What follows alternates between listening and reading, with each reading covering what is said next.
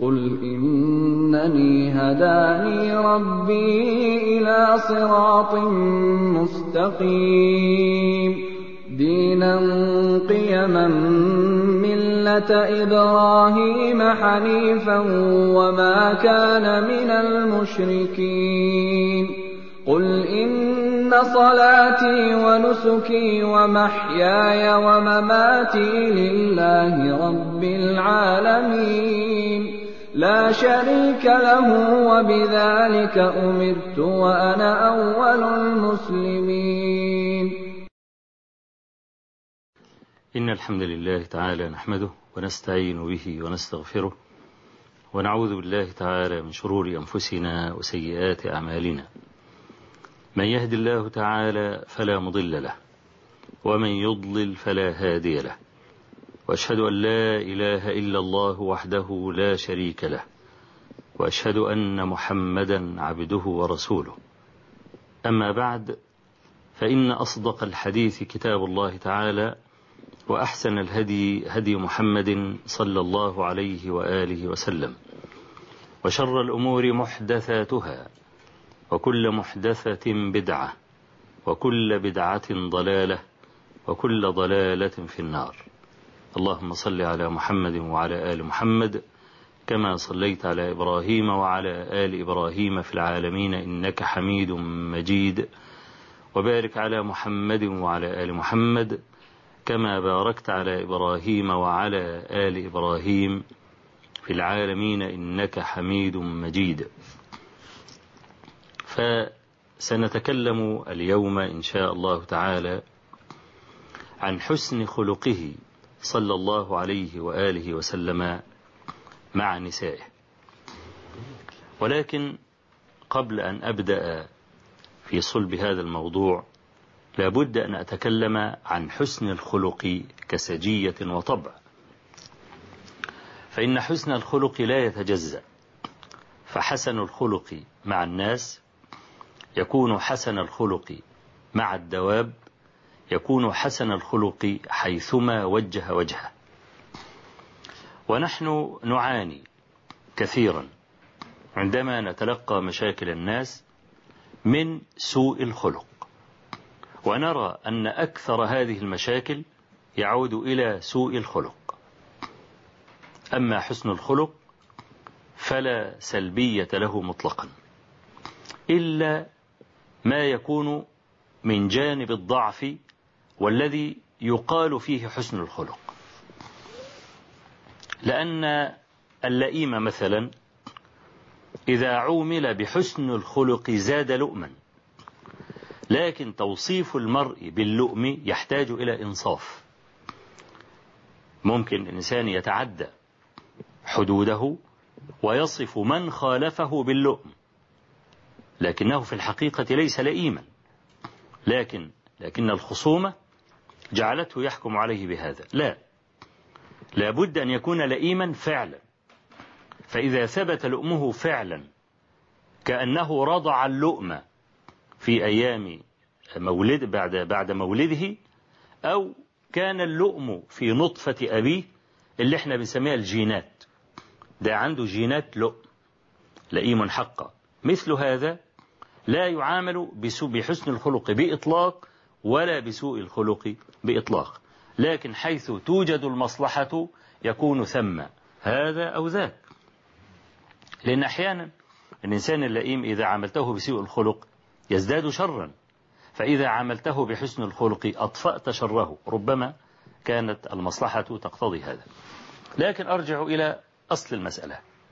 وأقول إن حسن الخلق سجية وطبع. يولد المرء به.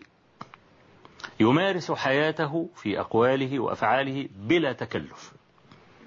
لا يتكلف ليستدعي حسن الخلق. لا. وحسن الخلق يكون مع الله سبحانه وتعالى ومع الناس. أما مع الله سبحانه وتعالى فإنه يجب أن تعلم علما يقينيا. أن ما صدر منك لله عز وجل يوجب عذرا وأن ما أتى من الله إليك يوجب شكرا. فأنت تعيش في منزلة منته وشكره في الوقت الذي تنظر فيه إلى عيب نفسك. وهذا كلام مهم. كل ما صدر منك إلى الله عز وجل يوجب عذرا سواء كان طاعة أو كان معصية.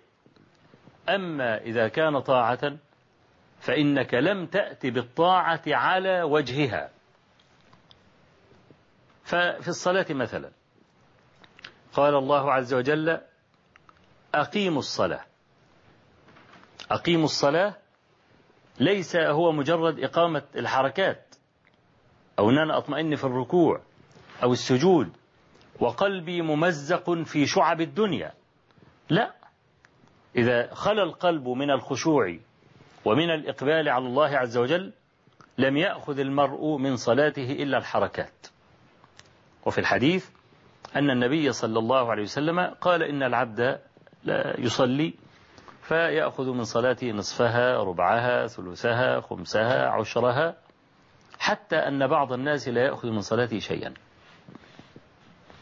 يعني أنا مثلا لو افترضنا جدلا هذا العبد هنديله مثلا درجة في الفرض الذي أق... الذي صلى. ممكن يأخذ صفر من عشرة أو واحد من عشرة أو اثنين من عشرة أو ثلاثة من عشرة كل ده على حسب إقبال الإيه؟ إقبال القلب. كما قال صلى الله عليه وسلم رب صائم ليس له من صيامه إلا الجوع والعطش. يبقى إذن هيكلة الصيام أو هيكل الصيام قائم لكن روح الصيام التي من أجلها شرع الصيام ل يعني التقوى أن يتقي العبد ربه عز وجل وأن يزداد زكاة وقربا من الله عز وجل هذا لم يكن. فالعبد إذا قيل له كما قال الله عز وجل أقم الصلاة أو وأقيموا الصلاة فإن هذا العبد لم يأتي بالصلاة على وجهها. فهذا يوجب عذرا أن يعتذر إلى الله تبارك وتعالى. العبد الذي أخرج من زكاته مالا ليس بطيب أو لم يخرج طيب ماله في الزكاة. آه ممكن تكون سقطت الزكاة عنه كفريضة. لكن الله عز وجل قال ولا تمموا الخبيث منه تنفقون ولستم بآخذيه إلا أن تغمضوا فيه. فهذا لم يقم بحق إيتاء الزكاة. وهكذا خذ في كل طاعة من الطاعات. فكل طاعة لا يفعلها العبد على وجهها كما أمر الله سبحانه وتعالى. توجب عذرا أن يعتذر إلى الله من شتات قلبه. مثلا وفي المعصية فالعذر واضح. العذر واضح. أتى ما حرم الله عز وجل سواء كان في قمة ما حرمه أو دون ذلك لأن المحرمات درجات. كما أن الواجبات درجات. هناك مثلا الصلاة إقامة الصلاة أو الصلاة يعني لا تكون كمثلا الأمر بمعروف والنهي عن المنكر في جزئية من الجزئيات. الصلاة واجبة والأمر بالمعروف والنهي عن المنكر واجب. لكن هذه في أعلى وهذه في أدنى منها لكنها كلها في منطقة الإيه؟ في منطقة الواجب. كذلك المحرم مثلا الشرك بالله عز وجل لا يستوي مع تطفيف الميزان. هذا حرام. والشرك بالله عز وجل حرام. لكن هذا أعلى الشرك وهذا أيضا أعلى المعاصي وهذا أيضا من جملة المحرمات لكنه دون ذلك. فكل ما صدر منك سواء كان من طاعة أو كان من معصية فإنه يوجب عذرا. وكل ما أتاك من الله جل ثناؤه فإنه يوجب شكرا. حتى المصيبة. حتى المصيبة. توجب شكرا. ولذلك إحنا فيما نقول الحمد لله الذي لا يحمد على مكروه سواه. يأتيك المكروه أي الذي تكرهه أنت. عشان بس بعض الناس يعني في مسألة والشر ليس إليك. بعض الناس يتصور أن الشر ليس من الله. لا الله خالق كل شيء. فالخير والشر منه تبارك وتعالى. لكن حتى لا يتصور العبد أن ما يأتيه من الله شر محض. كان من دعاء النبي صلى الله عليه وسلم كان يقول والشر ليس إليك. يعني إيه الكلام ده؟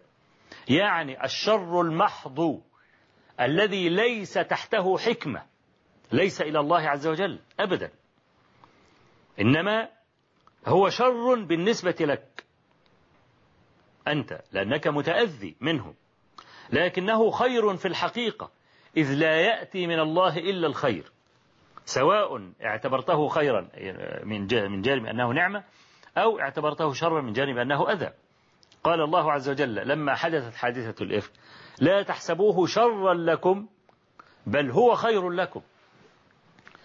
حادثة الإفك هذه زلزلت المسلمين لأنها تتعلق بعرض النبي صلى الله عليه وسلم وبعرض السيدة المصونة العفيفة طاهرة الذيل حبيبة النبي صلى الله عليه وسلم عائشة رضي الله عنها. وأصعب شيء أن يتهم بريء لا يجد دليل براءته. دي أصعب حاجة. المسألة دي زلزلت المجتمع الإسلامي.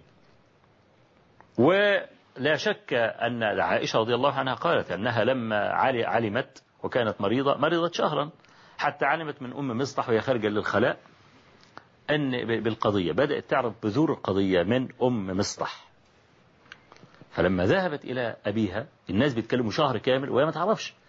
فلما ذهبت إلى بيت أبيها لتستوثق فقالت لها أمها يا بنيتي هوني عليك لقلما امرأة وضيئة تكون عند رجل له عدة نسوة إلا أكثرنا عليه قالت سبحان الله أو تحدث الناس بهذا؟ مش مصدقة نفسها. قالت فمرضت مرضا على مرضي. وظللت ثلاثة أيام بلياليهن أبكي حتى ظننت أن البكاء فالق كبدي. أحسن ده يعني ما ليس هناك تعبير أقوى من هذا في الدلالة على المصيبة. ومش كده بس النبي صلى الله عليه وسلم صار يسأل عن عائشة. سأل علي بن أبي طالب وسأل برير وسأل أسامة بن زيد حتى صعد المنبر واستعذر من الذين يتكلمون في عائشة. وقال ما علمت عن أهلي إلا خيرا. زلزال حصل. ربنا عز وجل يقول إيه؟ لا تحسبوه شرا لكم. بل هو خير. هو وجهان. وجهه مكروه لا شك. عند النبي صلى الله عليه وسلم عند عائشة عند سائر المؤمنين. لكنه خير. تميز به المجتمع المسلم.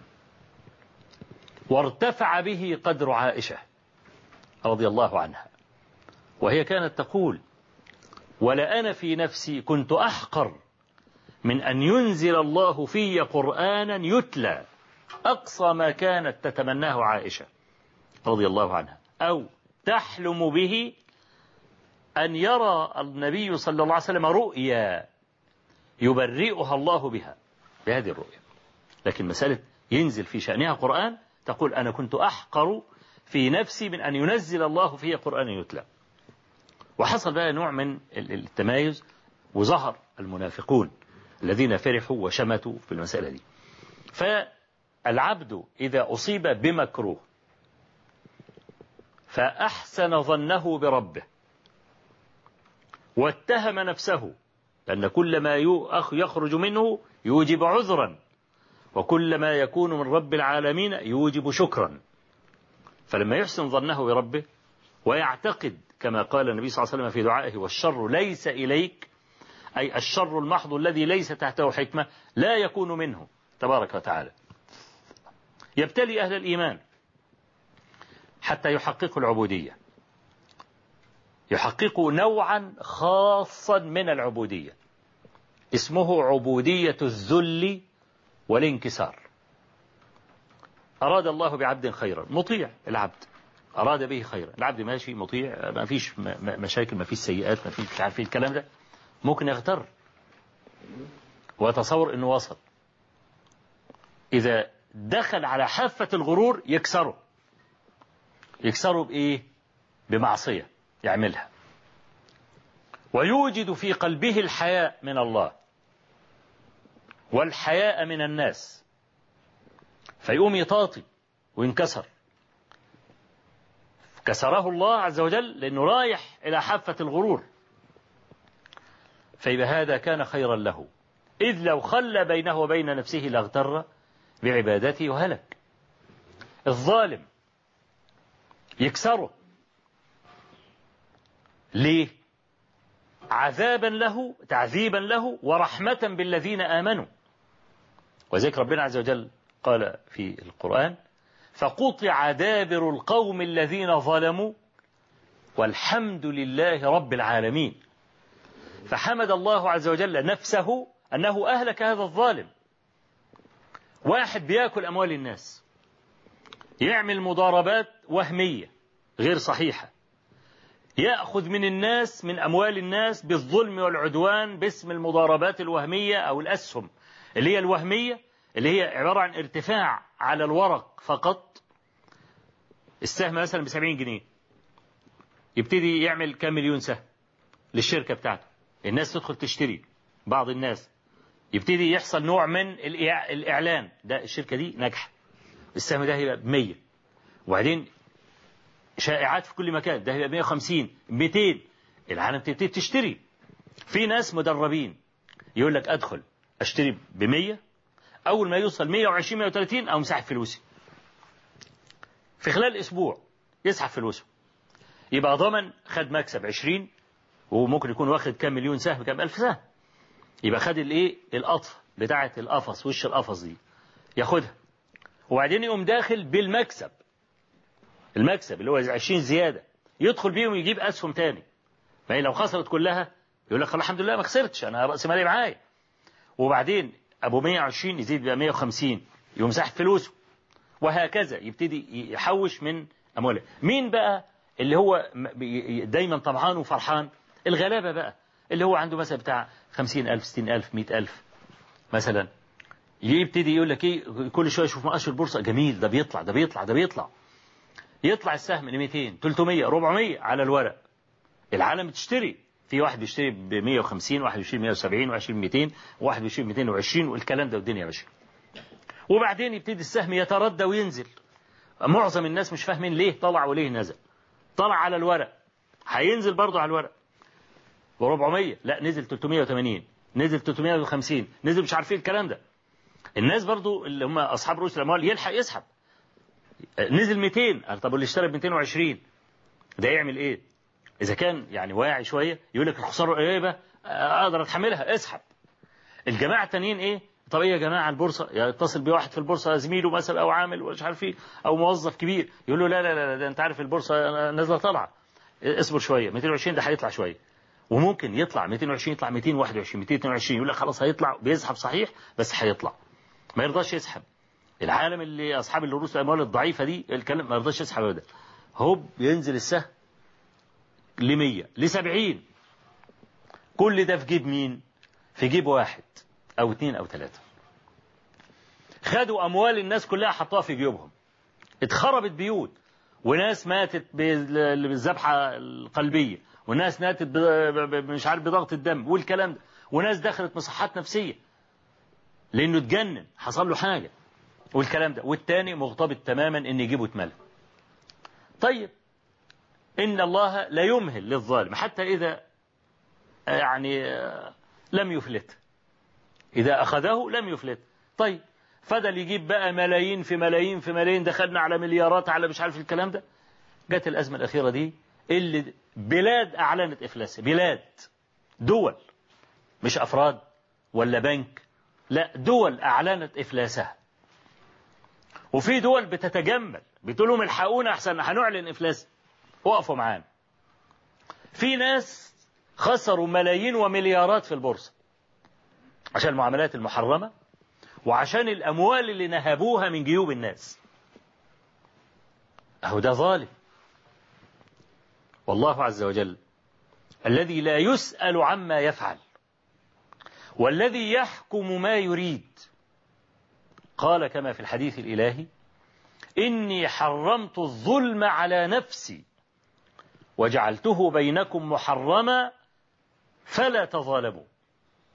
إذ لو جاز ربنا وتعالى الله عن ذلك علوا كبيرا لو جاز أن يظلم لن يراجعه أحد.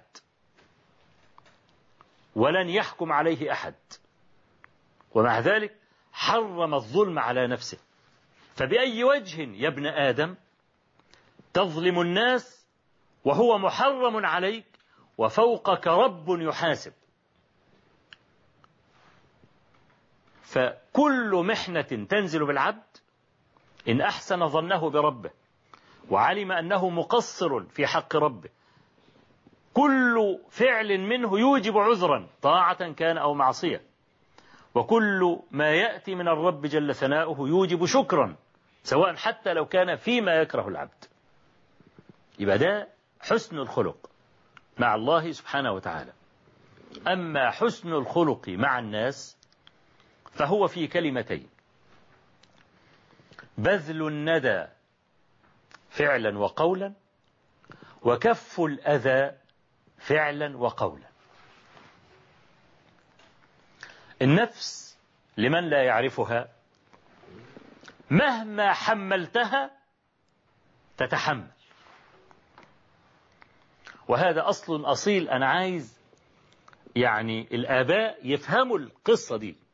يفهموا القصة دي الآباء والأمهات. مهما حملت على النفس حملت. ليه؟ لأن, لأن احتمال النفس وسعة النفس لا حدود لها. بعض الآباء اللي عندهم حنان مرضي حنان مرضي الولد بينحرف ويمشي غلط يجي يسأل يقول أنا وعظت الولد ونصحته وتكلمت معه كثيرا. قلت له يا ابني حرام عليك اللي أنت بتعمله ده حرام. وكان عايز سيارة جبت له سيارة. وبدي له مرتب. وما بيقولش حاجة إلا لما اديها له. ومع ذلك الولد شارد. أعمل إيه؟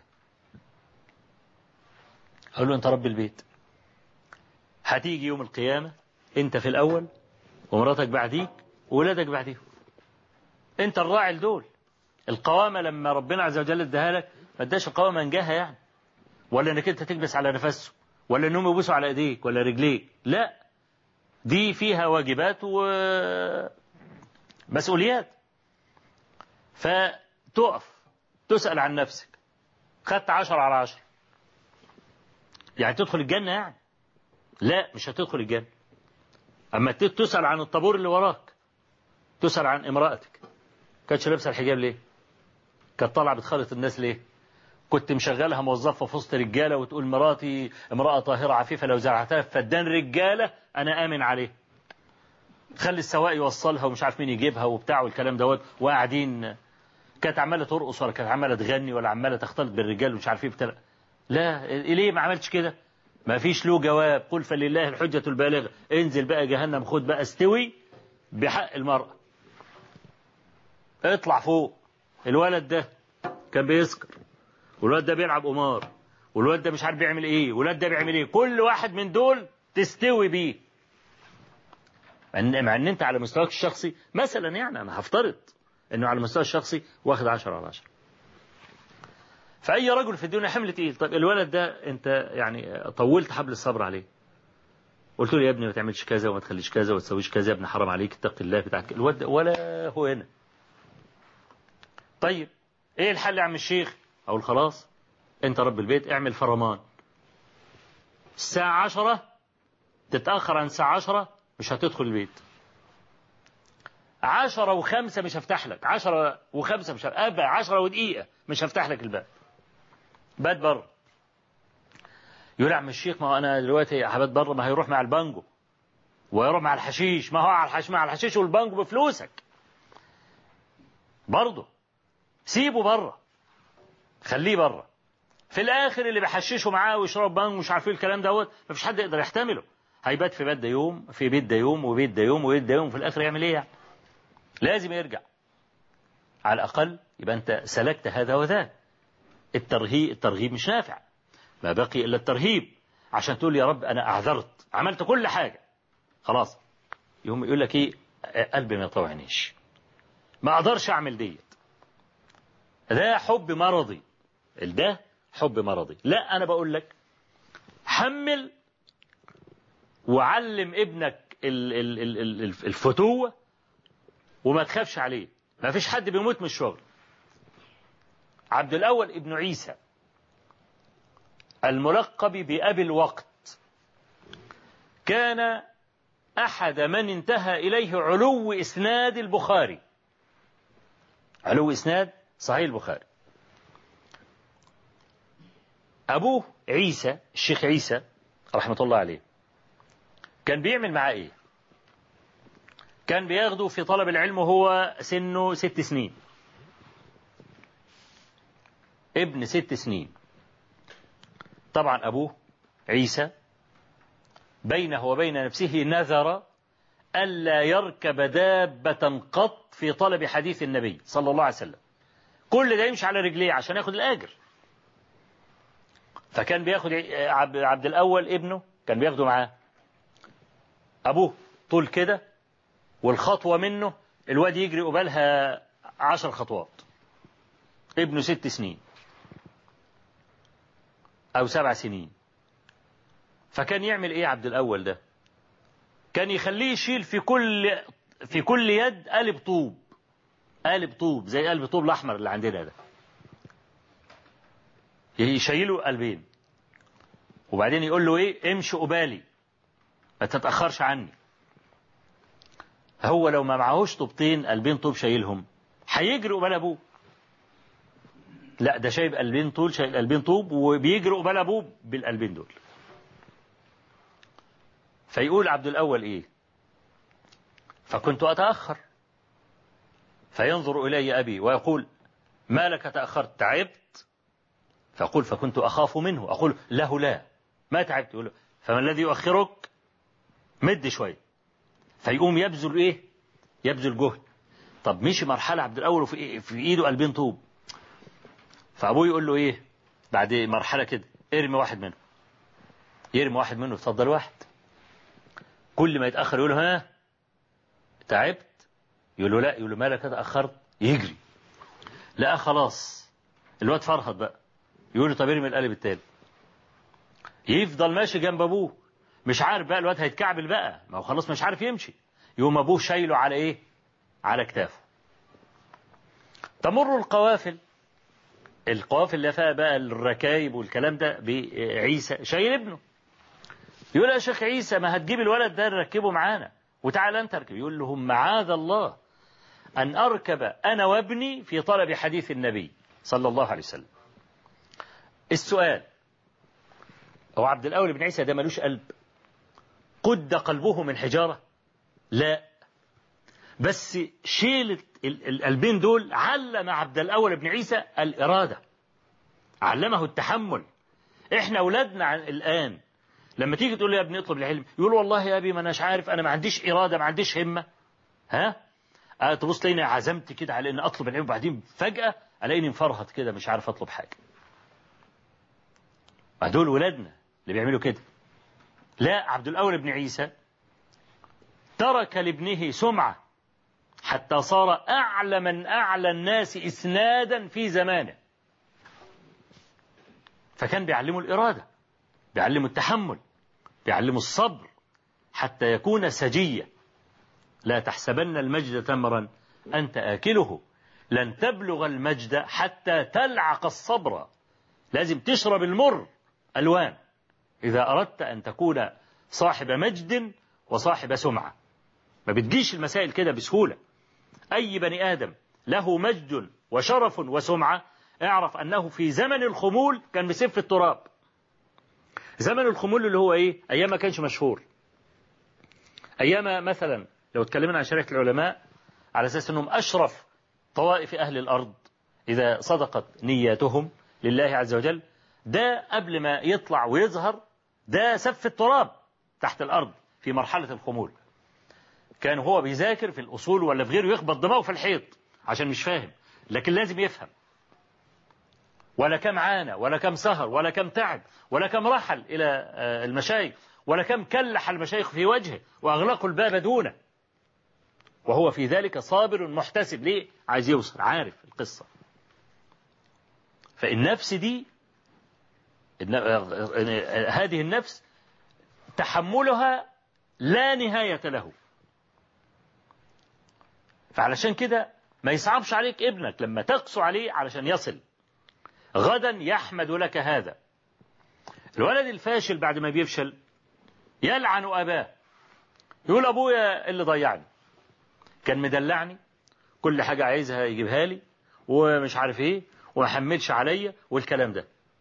يبتدي يلوم أباه إن هو ما اشتدش عليه أو إن هو ما لم يكن حريصا عليه. يبقى أنت لما تتك على ابنك ما يصعبش عليك. وما تقولش كده الولد كده نفسه اتكسرت والولد كده مش هيتحمل. ده نوع من الحب المرضي عندنا. في في جيلنا أو في الجيل الذي سبقنا. نوع من الحب المرضي. لا. النفس لها إمكانات لها إمكانات هائلة. الشعر بيقول وما النفس إلا حيث يجعلها الفتى إن فإن أعطيت تاقت وإلا تسلتي. أه. وما النفس إلا حيث يجعلها الفتى فإن أعطيت تاقت وإلا تسلتي من السلوى أي النسيان. والشعر بيقول والنفس طامعة وبعض العلماء قال هذا أحكم بيت قالته العرب. والنفس طامعة إذا أطمعتها وإذا ترد إلى قليل تقنع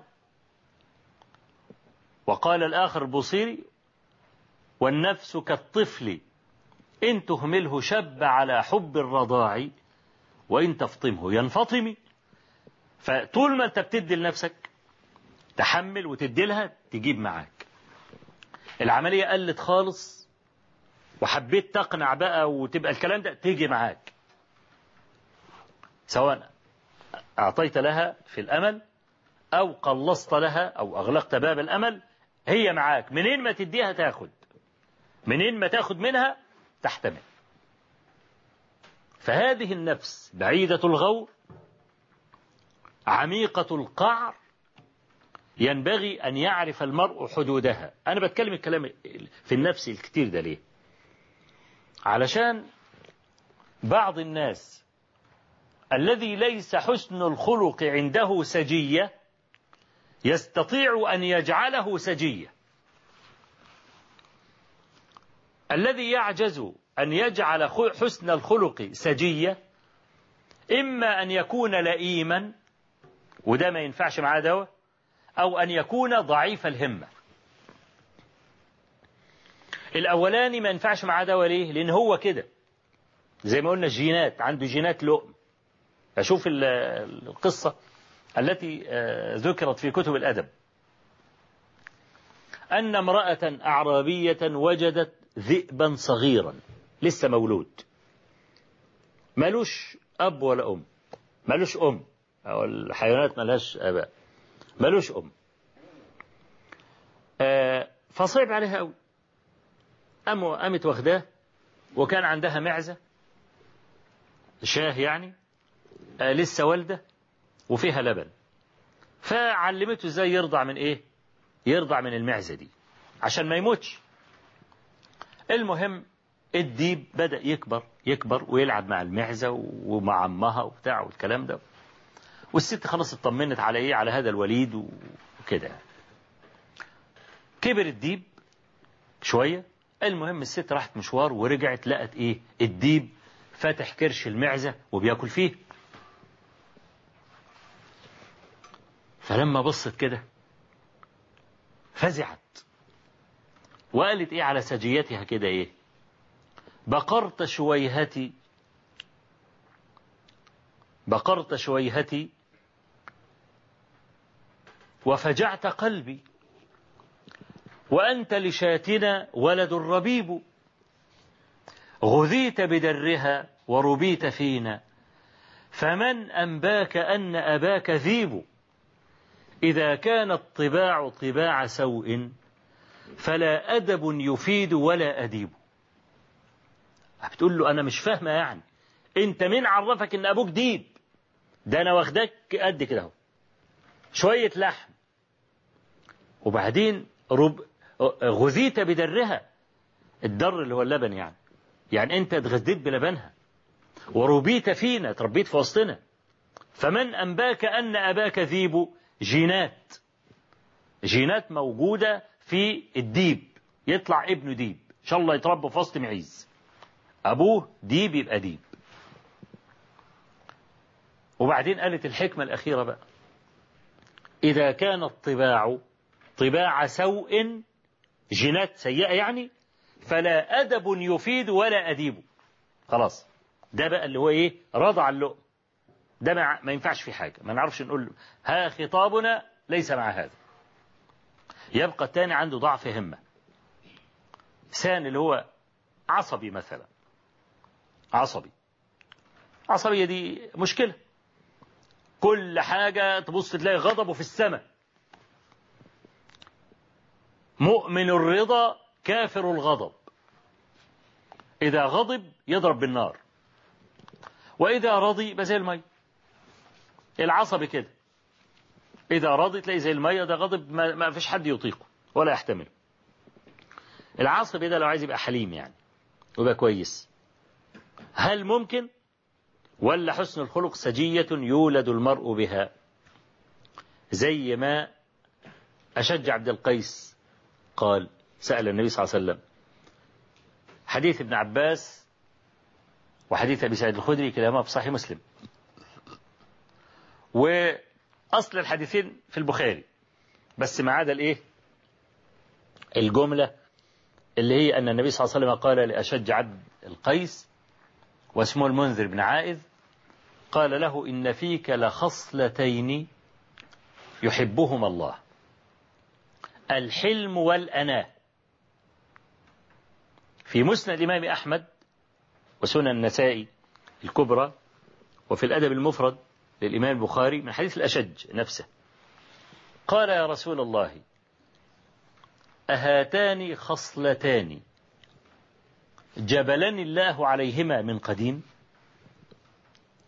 قال نعم. فقال الأشج الحمد لله الذي جبلني على ما أحب على ما يحب. الحمد لله الذي جبلني على ما يحب. جبلة حسن الخلق جبلة. فهل الإنسان بقى اللي ما عندوش الجبلة دي ممكن يبقى حسن الخلق؟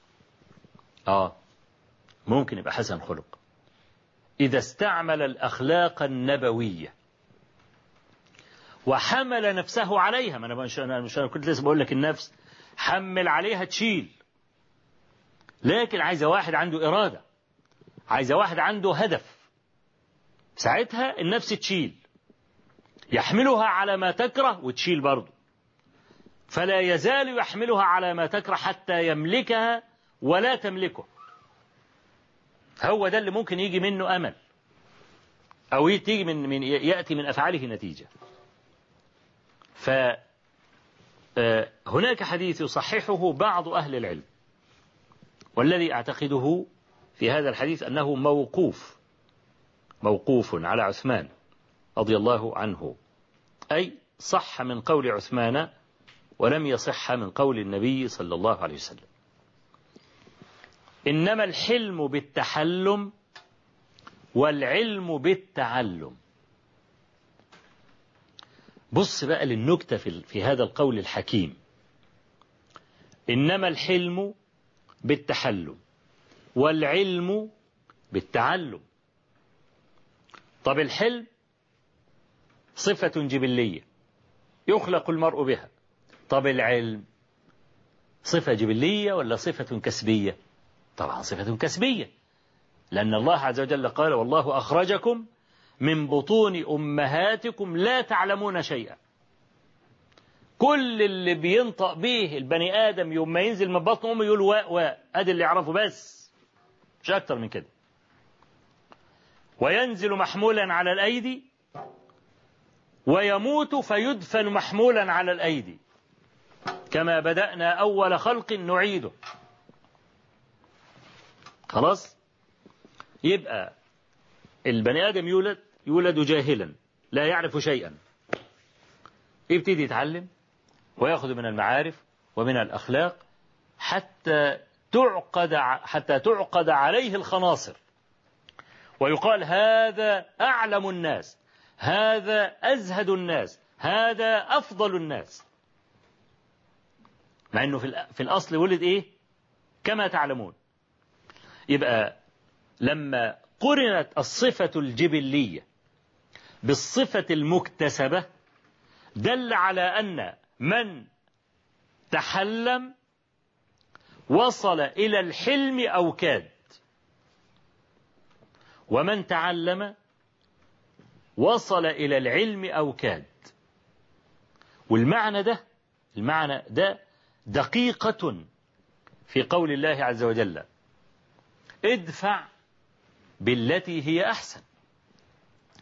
فإذا الذي بينك وبينه عداوة كأنه ولي حميم. شو خلي بالك من كلمة كأنه دي. أنت بينك وبينه عداوة. لما أساء إليك أنت أحسنت إليه. هيعمل إيه معاك؟ هيحترم نفسه. اللي يشوفه وهو بيعاملك يقول ده ده ده كده. روح انقسمت في بدنين مع إنه مش كده. عشان كده جت كأنه ولي حميم مش ولي حميم. لأن الولي الحميم لا تكون له عداوة. لا تكون في نفسه عداوة منك. الولي الحميم مش كده. لكن ربنا عز وجل قال كأنه ولي حميم الصورة الظاهرة من تعامله المحترم. معك اللي يشوف يقول ده أنتيم يعني آسف في التعبير. استخدمش أنا الكلمات الياها دي. بس إيه؟ روح انقسمت في بدنين. ده عشان أنت عملت إيه؟ استخدمت حسن الخلق. كأنه ولي حميم. مين اللي ممكن يوصل للمنزلة دي ويخلي العدو؟ يديله تعظيم سلام. وما يلقاها إلا الذين صبروا. آه. حزن حسن خلق يعني يبلع المر. يسمع شتمته بودنه. وعليكم السلام ورحمة الله. يوم التاني يقول شوف المغفل ده فاكرني بسلم عليه. وهو سامع شتمته بود وعارف إنه مشتوم. ومع ذلك شوف يعمل إيه؟ ما أصل هو حاجة من اتنين. إما يعلمه أنه شتمه فيقف له يقول أنت إزاي تشتمني؟ ده بقى مش هيخلص في سنته لأن اللي بيشتم ده عنده قاموس للشتائم لا ينفد. وكل ما تنزل في القعر تسمع شتايم الواحد يتمنى أن يموت ولا يسمعها. متخصص شتايم. وأنت متربي. رباك أبوك ورباك دينك. ما تعرفش تشتم. تبص تلاقيك ضربت لخمة كده وانت بتسمع الشتيمة. واحد يا ابني كذا ويجيب لك كلمة فظيعة. فانت أقصى أقصى ما يمكن أنك تشتمه تقول اخيه عليك يا أخي اخيه عليك. بس ده اللي تقدر تعمله. وبعدين تروح البيت يا قلت له اخيه. أنا كده غلطان. أنا كده بصراحة قليل الأدب. أنا كده بصراحة ما ينفعش أتكلم الكلام ده. اخيه ده ده صاحبنا ده ده معين لا ينضب. يبقى أنت هتهزأ نفسك ولا لا؟ آه هتهزأ نفسك وتفرج الناس عليك. أحسن حاجة تعمل نفسك من السابع خلاص؟ بل ممكن تقول له وعليكم السلام زي زي أعمل إيه؟ أخبارك إيه؟ مش عارف إيه الكلام عشان تخلص. وده يحتاج إلى يحتاج إلى كياسة. يبقى العدو ده لما احترمك وتعامل معك في الظاهر كأنه ولي مش ولي حميم كأنه ولي حميم. وما يلقاه إلا الذين صبروا. طب إذا صبر إيه النتيجة؟ وما يلقاها إلا ذو حظ عظيم. حظ عظيم يعني إيه؟ يعني سيخرج من الدنيا محمودا. الأصيل هيمدحه ويترحم عليه. والخسيس هيمدحه ويترحم عليه. وده معنى قول النبي صلى الله عليه وسلم. إن العبد لا يدرك بحسن خلقه درجة الصائم القائم. وقال النبي صلى الله عليه وسلم إن أكثر ما يدخل الناس الجنة حسن الخلق. ليه؟ لأن المسألة في الآخر مسألة موازين. الميزان له كفتان. يوزن عمل العبد. النبي عليه الصلاة والسلام لما قال أتدرون من المفلس؟ حديث حديث أبي هريرة الذي تعلمونه. قال يا رسول الله المفلس فينا من لا دينار له ولا در ولا متاع. لا. المفلس رجل. أتى بحسنات أتى بصلاة وزكاة وصيام وحج أمر بمعروف أي عن منكر أتى بأشياء من الطاعات كثيرة. لكنه أتى وقد شتم هذا وضرب هذا وسفك دم هذا وافترى على هذا فيأخذ هذا من حسناته وهذا من حسناته فإن فنيت أي حسنات أي حسناته يعني أخذ من سيئاتهم ثم طرحت عليه ثم طرح في النار. طيب حسن الخلق. أتى بصلاة أتى بزكاة أتى بحج أتى بأعمال الطاعات. بس لا شتم ولا ضرب ولا سفك. يبقى الحسنة اللي بيعملها اتحطت في كتابه. ما فيش حد هياخدها. يبقى غني ولا لا؟ غني. إيه اللي دخله الجنة؟ حسن الخلق. مات وليس له خصم. إلا من كان مفتريا عليه. وده هيكون في ميزانه أيضا. الغيبة والنميمة والكلام والافتراء والبتاع والكلام ده كل ده في صحيفة إيه؟ المجني عليه. يبقى إنسان حسن الخلق الحسنة اللي بيعملها بتفضل. سيء الخلق يعمل الحسنة ويتعب عليها. ويجي بمنتهى البساطة تقوم خارجة من كتابه لواحد تاني. يبقى بيصلي. ويقوم الليل. ويتصدق وما فيش حد طايقه. طب هو لما أخذ شوية حسنات من قيام الليل خدها يعني بسهولة؟ لا ده كان وراه شغل.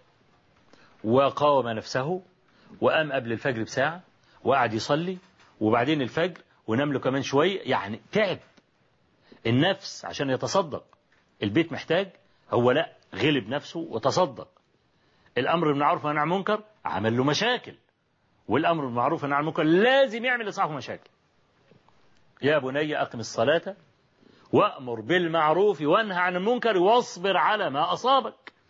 يبقى إذا أمر بمعروف هتجيله مشاكل لابد أن يصبر على ما أصابه نهى عن منكر هتجيله مشاكل يبقى لابد أن يصبر على ما أصابه خد له علقة سخنة في مرة من مرات عشان بيقول للولد واقف مع بنت قول لي يا ابني كده أختك وعيب ومش عارف إزاي يقول له الكلام ده قدام البنت لازم يبقى راجل عن طرف بن شداد بقى.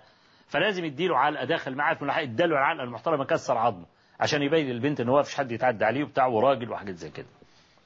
العلقة اللي خدها دي ده برضه حسنات أو سيئات من جانب اللي ضربه. كل ده بمنتهى البساطة أم خارج من صحيفته لمين؟ للذي جنى عليه إنما حسن الخلق أبدا. ما يطلعش من صحيفته حسنة ولا يأخذ من سيئات حد.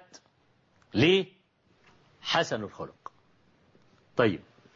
دي بقى ده صاحب حظ عظيم في الدنيا أنه مات ولم يقدح فيه أحد. وده حظ كبير. إن إبراهيم عليه السلام دعا ربه تبارك وتعالى بدعوات من جملتها واجعل لي لسان صدق في الآخرين. أي لا يأتي أحد بعدي فيذكرني إلا بخير.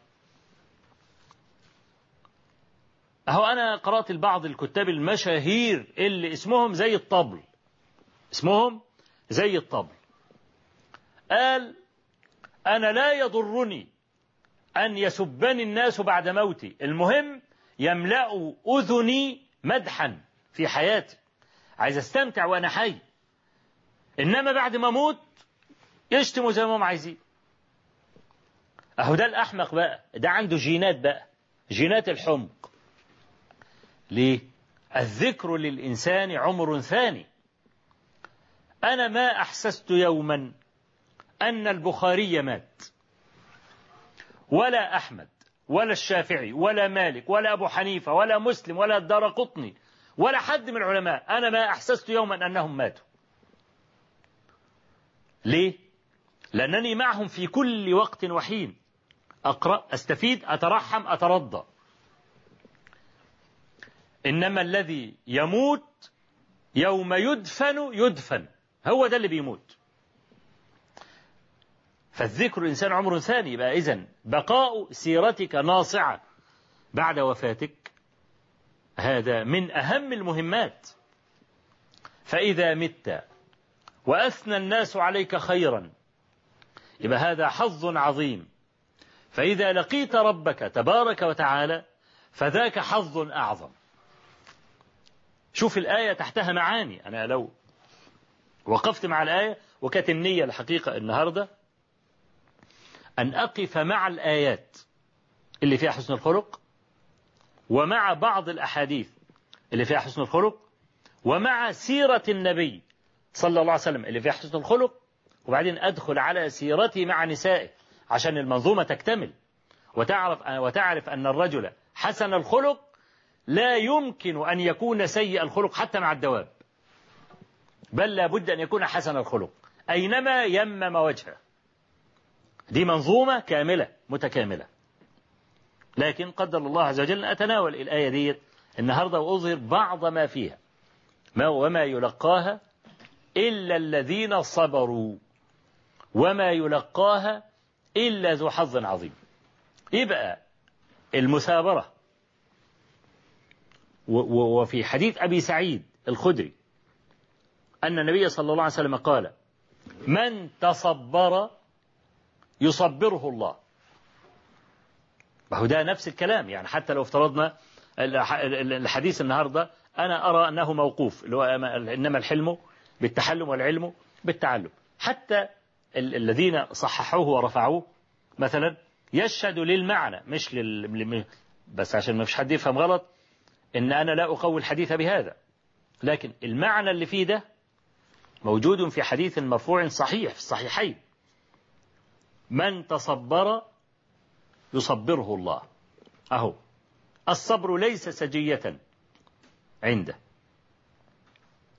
لكنه استلهم الصبر من الله. والله عز وجل يقول فاصبر وما صبرك إلا بالله. واصبر وما صبرك إلا بالله. إن لم يصبرك لا تصبر. كما قال تبارك وتعالى ثم تاب عليهم ليتوبوا. لولا أنه تاب عليهم ما تابوا. فله الحمد في البدء والختام وله الحمد في الأولى والآخرة. يبقى النهاردة ال ال الكلام ده هو إنما الحلم بالتحلم والعلم بالتعلم. وضع وضع صفة مكتسبة بجنب صفة جبلية ليدل على أن الصفة المكتسبة ممكن تصير كالجبلية. ده الكلام ده إيه؟ إذا تعاهد العبد نفسه فإنه يرتقي من مرحلة إلى مرحلة حتى يصير كأنها هيئة راسخة فيه. يبقى عندنا بقى حسن الخلق مع الناس. بذل الندى قولا وعملا. وكف الأذى قولا وعملا. بذل الندى يعني حتى العبارة جميلة أن بذل الندى يعني الإنسان إيه؟ إنسان إذا أعطي إذا سأل إذا سئل أعطى. إذا سأل إذا سئل أعطى. والحقيقة مسألة الكرم ديت تغطي كل عيب للإنسان. الإنسان الكريم لا عيب له. والإنسان البخيل لا ميزة عنده. مهما فعل ملوش ميزة. طول ما هو بخيل. لأن جينات برضه البخل ده جينات. هتلاقيه برضه إيه؟ منين ما يود وشه بخيل. بخيل. حتى في الكلمة الكلمة الطيبة بخيل يقولها. الابتسامة اللي هي النبي عليه الصلاة والسلام قال تبسمك في وجه أخيك صدقة. بخيل. شوف يعني بقول لك مرة واحد بخيل من اللي هو عنده جينات البخل دي. مرة كان يسبح في النهر. هيغرق. فمر بيه اتنين واحد يعرفه واحد ما يعرفوش. اللي ما يعرفوش التاني بيقول آه بغرق الحقوني والكلام ده. اللي ما يعرفوش قال له إيه؟ قال له هات يدك. ما رضاش يديله ايده. التاني اللي عارفه قال له إيه؟ قال له خذ يدي. أداله ايده. طب إيه الفرق بين الاثنين الأولاني قال له هات. هو مش متعود على هات إيه؟ ده حتى لو هيموت فهيغطس في قاع النار مش ممكن يديله ايده. عشان قال له هات. إنما التاني اللي فاهمه قال له خذ. متعود ياخد. خذ يدي. شوف لما بني آدم يصل بيه الحال إلى هذا. منين ما يود وشه تلاقيه بخيل وحش. ما يتعاشرش. فبذل الندى. شوف الأنصار.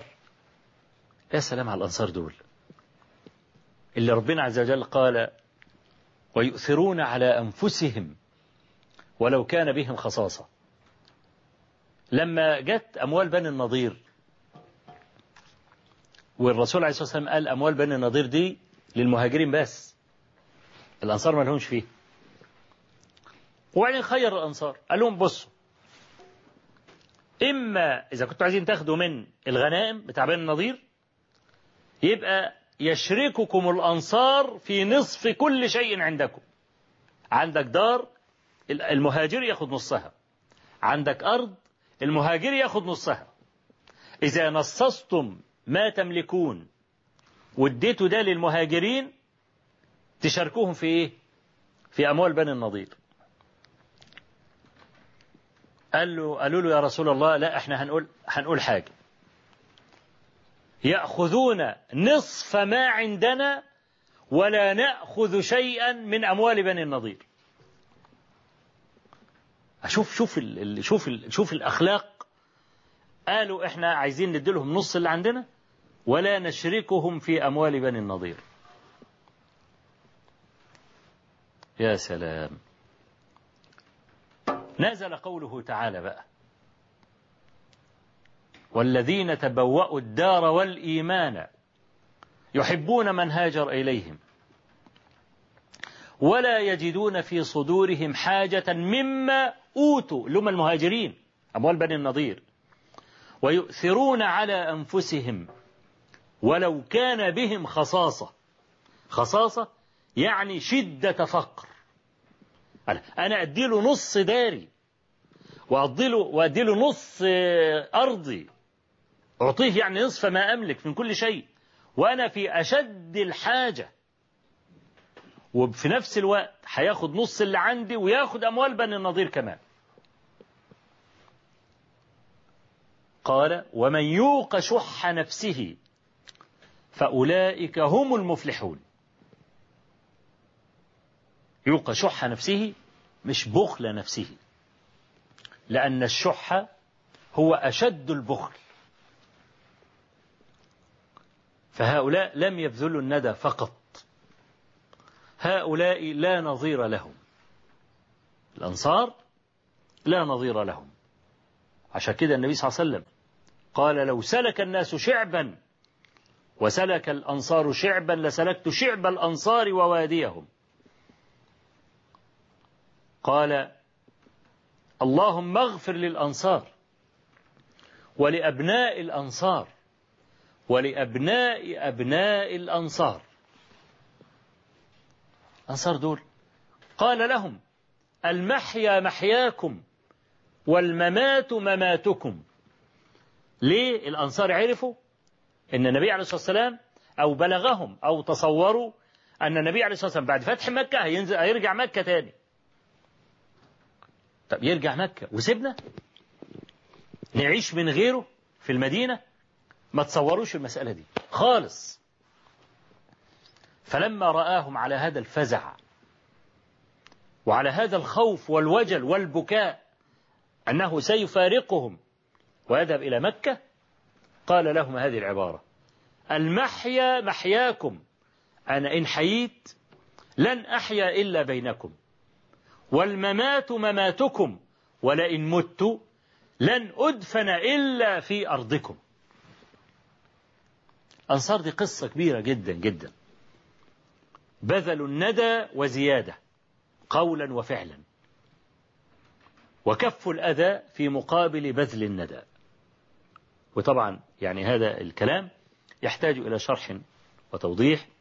نذكره إن شاء الله تبارك وتعالى إن جمعنا الله بكم مرة أخرى في الحلقة القادمة بإذن الله تعالى. أقول قولي هذا وأستغفر الله العظيم لي ولكم وصلى الله وسلم وبارك على نبينا محمد والحمد لله رب العالمين.